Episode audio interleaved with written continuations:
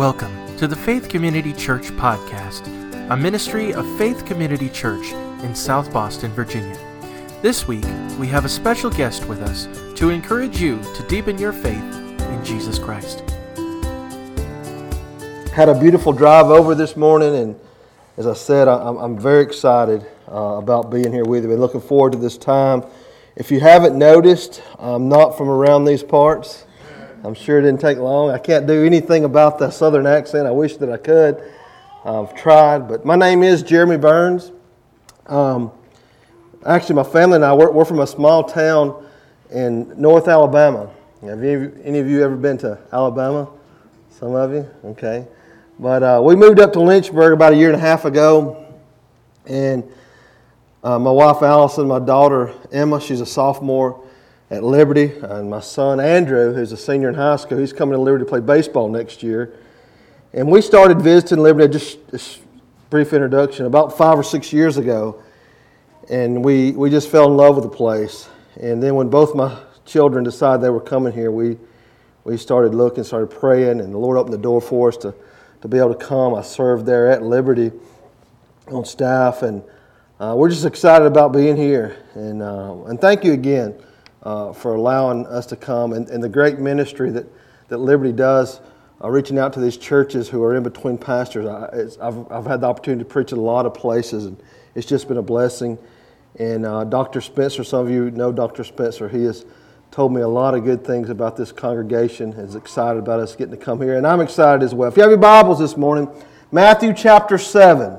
I'd invite you to open there. Matthew chapter 7, I'm going to preach a very familiar passages of Scripture that I'd like to preach from. And while you're opening there, I want to share with you a story that I was told a few years back, and this is on Dr. Albert Einstein. He was on up in years, and his memory was beginning to fade, and it was said that he had boarded a train, and that train was traveling to Princeton. I don't know how it is today when you travel by train. I've never traveled by train, but in those days, before you boarded the train, you were given a ticket. And on that ticket, it had your final destination printed on the ticket. And so the conductor, he'd come around to each passenger, and he'd punch their ticket. And so when the conductor came to Dr. Einstein couldn't find his ticket. He looked in his pocket. He looked in his briefcase, the seat beside him, but he could not find that ticket.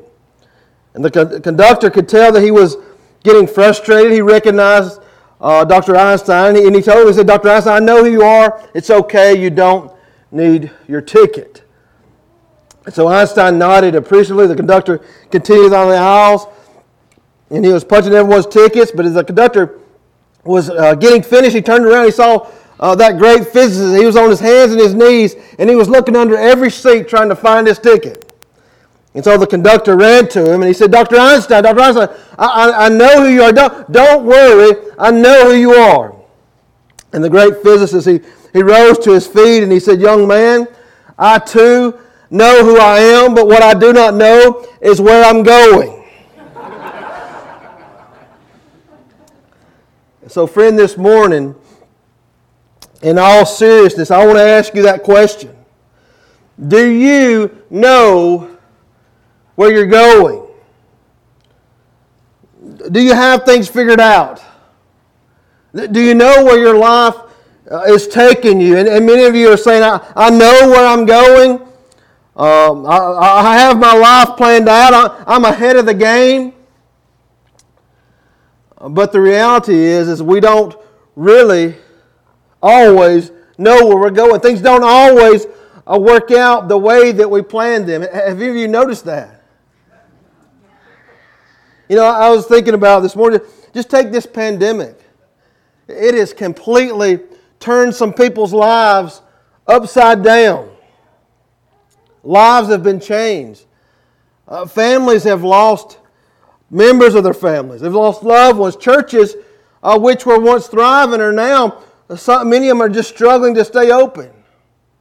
That's one of the things I've learned through this ministry that Dr. Spencer there at Liberty heads up. We go to a lot of churches, and it's been such a blessing to me to go to these churches, and they're hungry for the preaching and the teaching of the Word of God. They've They've been without pastors for a long time, some of them, and after this pandemic, some of them are just struggling to stay open. Listen, unforeseen circumstances, they bring about change. In fact, I've come to realize, at least in my life, that the only certainty in life is that life is most uncertain. You know, for 47 years, I've lived within maybe 5 or 6 miles of the house that I grew up in, a small town in North Alabama. I came from a huge family. My wife now, we've owned a business there in Boaz, Alabama for 23 years. I served as a pastor there for the last 13 years of my life and a youth pastor before that. Our family was happy. We were enjoying life. We had never thought about leaving. And in fact, if you'd have told me 5 years ago that one day you'll move your family 500 miles from home, I'd have said you're crazy. But the Lord had other plans for us. He had plans for my family. I didn't really know where I was going in this life. Listen, I thought I had things figured out. I thought I know where we were going. But I really want you to get this. None of us know exactly where we're going in this life. No one truly knows what tomorrow holds. The writer of Proverbs, who happened to be the wisest man who ever lived, he said, "Boast not thyself of tomorrow, for thou knowest not what a day may bring." That is a powerful, powerful truth. And I love James, the book of James, one of my favorites. He was speaking about those who had things planned out. He was talking about these merchants. They were going to go into a certain city, and there they were going to buy, and they were going to sell, and they were going to make gain. And he said in chapter 4 and verse 14 and 15, he said, "You don't know what shall be on the morrow. For what is your life? It is even a vapor that appears for a little while and then vanishes away." Have you ever thought about life in that respect? And then I love what he says. He goes on, and James gives some of the greatest wisdom that we could ever take from him. He says, what we ought to say, if the Lord wills, we will do this or we will do that. If it's God's will, we'll do these things. Friend, this morning, if you haven't learned, the message is that life is uncertain. Where are you going? Where will you end up 5 years from today? 10 years? Have you ever thought about that? Now I want to share before I get into the text, and I am going to get into the text. But I want to share with you a deep truth. Now this is deep. So I want you to hang on to your hats. Are you ready? Here it is. The place that you end up depends on the path that you take. Now that's deep, isn't it? Let me say it again. You might want to write this one down. The place that you end up depends on the path that you take. Would you agree? So that means that you can't get out here on, I believe this was 501 that I drove up, Highway 501 or Halifax Highway, something like that. You can't get on 501 and travel south and end up in D.C., can you? I don't think. That means that from here you cannot travel west and end up in Virginia Beach. Now, if you're with my wife, you can do that. I've seen her do it. But that don't mean it's the best path. But you know, the same is true spiritually. Your eternal destination is determined by the path that you take while we're here on earth. Do you realize that? I believe after this life is over, it's too late. It's determined by the path you take on earth. You know, as I said, you may think that you know where you're going in this life, but you really don't. But I want to tell you something. For the life to come, God's Word gives us clear instructions on how that we can know where we're going. And since we're all going to leave this world someday, we need to know where we're going. Would you agree? Now, Jesus spoke of of eternity many times. Throughout the Gospels, He spoke about eternity. And one such is here in Matthew chapter 7. And here Jesus, He simplifies all the roads in life. I love how He does that. He takes all the roads, all the paths in life, and He narrows it down to two simple paths. Look what He says there in verse 13. He says, "Enter ye in at the straight gate, for wide is the gate, and broad is the way that leads to destruction. And many there be which go in thereat, because straight is the gate, and narrow is the way which leads unto life, and few there be that find it." Father, I pray in Jesus' name, let Your Holy Spirit do His work. Convict hearts and convert souls in Jesus' name, amen. You listen, you don't have to travel far from right where we're at today. And you'll find those who believe that there are many paths to God. Have you ever had that conversation? You know, I have a friend back home, and he says that he believes that way. This is what he told me. He told me that Jesus, he believed, was a great prophet, a great teacher. And he also said, "I believe that a person can get to God through Jesus." But he said, "I also believe that people can get to God through Muhammad and through Joseph Smith and Buddha and all these other prophets that we hear about." He says that God uses those to bring people to Him as well. He says that all religions are part of the brotherhood of God. He calls God the universal Father, and that there are just different paths that leads to God. Now I want to ask you, what is wrong with that way of thinking? What did Jesus say in John 14:6? "I am the way, I am the truth, and I am the life. No man comes to the Father but by Me." Listen, Jesus, God's Word has made it clear throughout the Bible. There is only one way to God. In fact, He says here, He says that there are two choices, and there's really only one choice that is right. Think about this for a moment. You know, that there are some brilliant minds in our days. There are some wonderful, educated people that have accomplished some great things. Men and women who have achieved greatness. You know, I was just thinking last night about some of the inventions that we have seen in the last 100 years. I haven't been around 100 years, but I've seen a lot of inventions.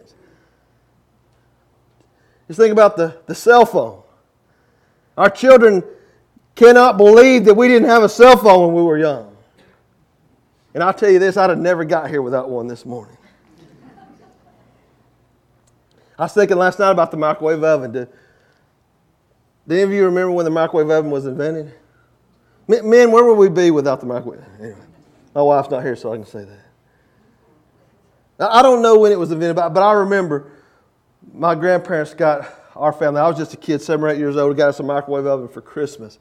And it just blew me away that I could put 3 or 4 pieces of bacon in the microwave and cook it in 3 minutes. So I stayed up all night till I cooked all the bacon in it. But listen, I share these things to say this. It is great and it is wonderful to be successful in life. It's a wonderful thing to thrive in this life. Nothing wrong with being the best that we can be in whatever career path that God leads us on. You know, God has gifted all of us with certain talents, certain abilities, and I believe that as individuals, as Christians, we ought to strive to be the best. One of the truths that Dr. Falwell has ingrained in his leadership there at Liberty, and I've read him. He made this statement several times. He said, if it's Christian, it ought to be the best. And I believe that. As believers, we ought to strive to do our best for the glory of God. But the truth is, if we don't get this decision right of where we're going, then none of the other stuff really matters. Jesus first says that there is a broad way. Now that means, in the King James, it means that it's a spacious, it's large, it's wide. It means that there's a lot of people that can travel that path. It's a broad way. What is Jesus saying there? When Jesus talks about the broad way, I believe that He's saying that the road that leads to hell and destruction is wide open. Anyone can travel that path. In other words, anything goes. You can live like you want to. You can carry all your baggage of sin with you. Listen, I'm not going to lie to you. The broad way is an easy way to live, at least for a while. The broad way is a way that you can go and you can call the shots. Please yourself. Answer to no one, at least for a while. But there is a sinister way to the broad way. A sinister side. You see, first of all, the individual who chooses the broad path, that individual is not really in control. Ephesians 2:1 says that you are dead in your trespasses and sin. Verse 2, he says, you walk according to the course of this world, according to the prince of the power of the air. You see, I believe that the individual, because I have been there, the individual who chooses the broad path, that individual is nothing more than a pawn in the hands of Satan. Satan is leading that individual. He or she is merely in a state of existence, going with the flow, indulging in the things of this world. I was reading this last night and I couldn't help but to think about the church. And I'm not talking about Faith Community, I'm talking about the church. God's people. At least the church in America, many times we have bought into the philosophies of this world. Many times the church, we look like that we're living for ourselves. The church many times looks so much like the world. We're getting all we can get. We've become a tolerant, compromised, pleasure-seeking people, the church has. Now, I'm probably not going to get asked back to come here, so I'm just going to speak the truth for a little bit, if that's okay. You know, U.S. News and a company called Gert Hofstede, they both report the U.S., listen to this, the most self-indulgent nation in the history of the world. The United States of America. Most self-indulgent nation. The New Yorker published an article recently and stated this. It said that American young people represent the most indulged people in the history of the world. Now, I want you to let that sink in. Does that bother you? Have any of you ever visited some of these other countries, maybe on mission trips, some of these third world countries? I've been there. And I can see this. The most indulged. What does that mean, preacher? To put simply, indulgence, it is the lack of an individual's control over their desires and lust of the flesh. It means seeking after the lust of the flesh at any cost. It means no restraints. This is the condition of the people in Sodom and Gomorrah, in Babylon. And now, the average American has no or very little self-control. You know, there's a word in the New Testament for that. The word temperance is actually a fruit of the Spirit. Friend, if you've been born again, if you're walking in the Spirit, then you should have some self-control. And so should I. But indulgence, it is a typical characteristic of those who choose the broad way.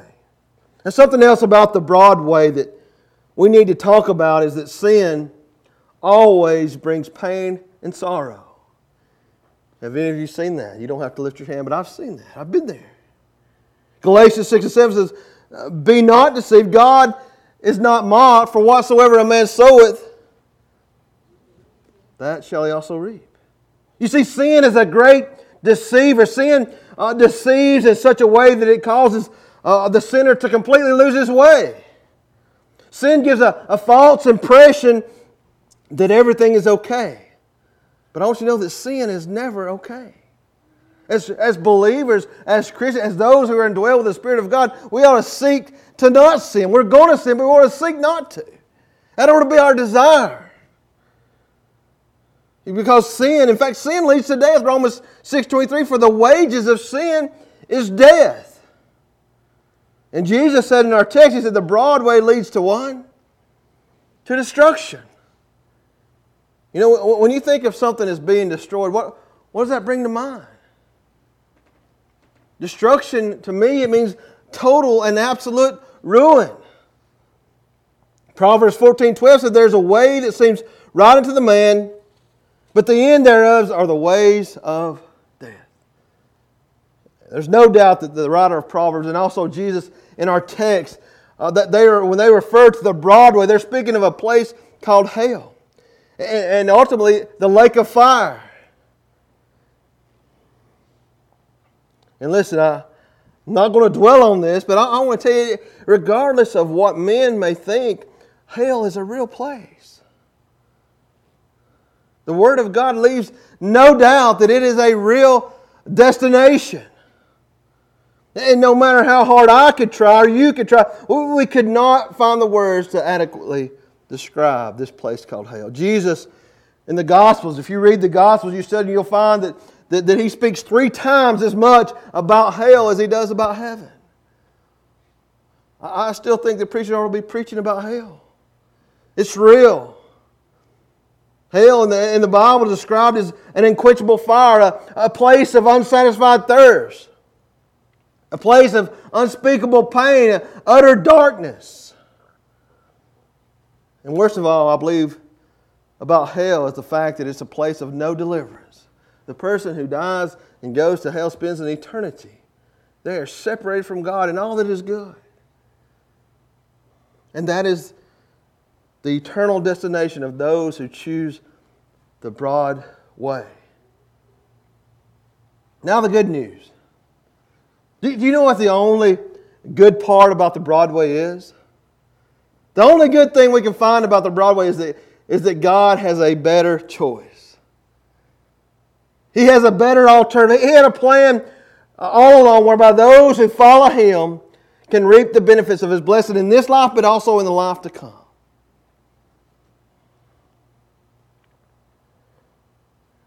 You see, Jesus also said that there is a narrow way.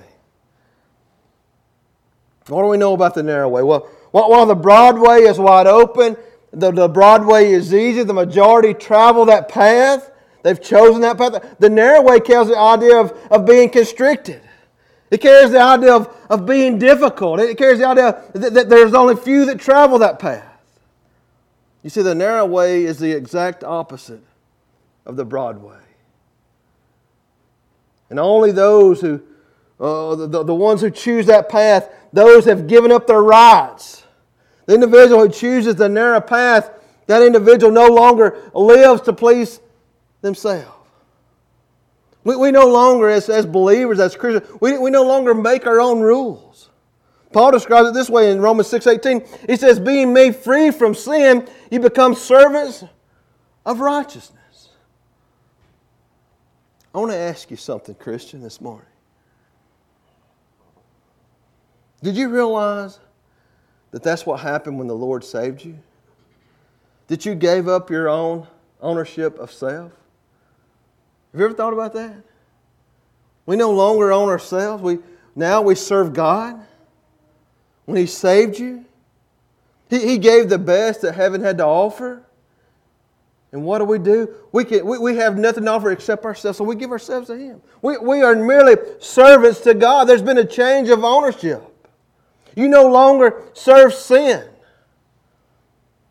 Friend, the only way I know to say it is those who choose the narrow way, we are nothing more than servants of God. You know, I feel like a lot of times as preachers and ministers, pastors, church leaders, it's easy to get puffed up and think that, hey, we've really done something. But I'm telling you, the very best that I have to offer is to be an unprofitable servant to God. And I must be honest with you, those who choose the narrow way, we should expect some difficulty. Have you noticed that being a Christian, living the Christian life, is not always smooth? It's not always easy, as some would have you to believe. Have you noticed that? Listen, this Christian life is not the best life now, as some would have you to believe. The best life is the life to come. Listen, God has put us here for a purpose. Sometimes it's difficult. Sometimes we have to struggle. Jesus said, in this world you will have tribulation. It's not going to be smooth. It's not going to be without trouble. You see, our sinful nature, even though we're believers, even though we're indwelled with the Spirit of God, we still have that old nature. And our sinful nature, it'll find the narrow way at times to be constraining. When I think of the narrow way, I think of words like this: discipline. Now, I'm not talking about being saved. Salvation is something that God accomplished through the Holy Spirit of God when we put our faith in Him. But I'm talking about walking that narrow path. It requires discipline. It requires repentance, sorrow, brokenness, humbleness. But I want to tell you the truth. And this is something I've learned the hard way. The rewards of walking the narrow path far outweigh the strife and the difficulty. At least it has in my life. Nothing I trade for it. You know, there is nothing I would trade for the peace of God that passes all understanding. It comes from Christ Jesus. You see, following Christ and His way, it's the only path to true peace and joy. And no matter which path you choose, the Bible teaches that hardships are going to come. Storms of life are going to come no matter which path you choose. So what's the difference? Now follow me, I'm fixing to close. But what's the difference? What are the big difference in these two paths? Of course, eternity is a difference, but I also believe it's purpose. So I want to share with you what Christ did for me. You know, there was a time in my life that I had no purpose. I really had no direction. I was living for self, to satisfy myself. For the things of this world, I thought that I was going to play baseball the rest of my life. But God had other plans for me. And, you know, God, He placed some people in my life that loved me, some individuals who cared enough to share the truth with me, just as I've shared with you this morning.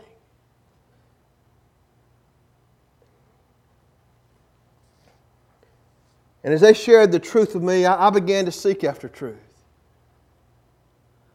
You know, one of the lies that the enemy tells us is there is no truth, that there's no absolute truth. Have you heard that one? I don't believe that, because Jesus said, as we shared a while ago in John 14:6, He said, I am the way, the truth, and the life. And listen, when I began to seek after Christ, things started making sense. God gave me a direction. God gave me a purpose in my life. He gave me a reason to live. He gave me a peace that I cannot explain. And so I feel this morning that my sole duty today here at Faith Community Church is to tell everyone who will listen to me that God loves you. Sure, you're a wretched sinner, but God loves you. In fact, He loves you so much that He sent His only begotten Son, the best that heaven had to offer, His own Son to die in your place. You see, the Word of God is clear. We're all sinners. We all miss the mark. We all come up short. Now, I love how Isaiah says, he says, all we like sheep have gone astray. We've turned everyone to our own way. And so therein lies a problem. You're a sinner. I'm a sinner. We're all sinner. We're all wretched. But what is God? God is holy. God is just. God is perfect. And therefore, God cannot look upon sin. And because of that, God cannot look upon us. So therein lies a problem. But that's where Jesus comes in. I love this story. I never get tired of telling the gospel. You see, God, who is holy and just, looked upon mankind and womankind who is sinful. And He said, I love you so much that I'm going to send my Son. The Lord Jesus Christ, He came to this sin-cursed world. He lived that life without sin. And the Bible says that He who knew no sin became made sin. Why? that we might become made the righteousness of God in Him. Is that not beautiful? That the God of the universe loved you that much. I love how Isaiah says that. He said, he went on to say, after he said, all we like sheep have gone astray, we've turned everyone to our own way. He said, but God laid on Him the iniquity of us all. Laid on who? He laid on Jesus. Jesus took your sin. He took my sin. And I believe He took the sin of the world upon Himself. And He carried those sins to the cross. Friend, Jesus Christ, the Son of God, He took your place, became your sin, became your condemnation. He took your sins. He bled and He died. And then He was buried. But praise God, that's not the end of the story, is it? He laid there 2 days. But on that third and glorious day, He arose victorious over death, hell, and the grave. And I know Easter's not too far away. I never get tired of that song. And because He lives, I can face tomorrow. And so can you. I'm going to ask the musicians to come. If that's an order, can the musicians come? Let's play a verse of invitation. Listen, you need to understand this morning that Jesus became your substitute. He took your sin, your shame. In exchange, He offers eternal life. In our text, Jesus said, because straight is the gate and narrow is the way that leads to life. In fact, there's only one way to God, and that's through Jesus. No man can come to the Father any other way.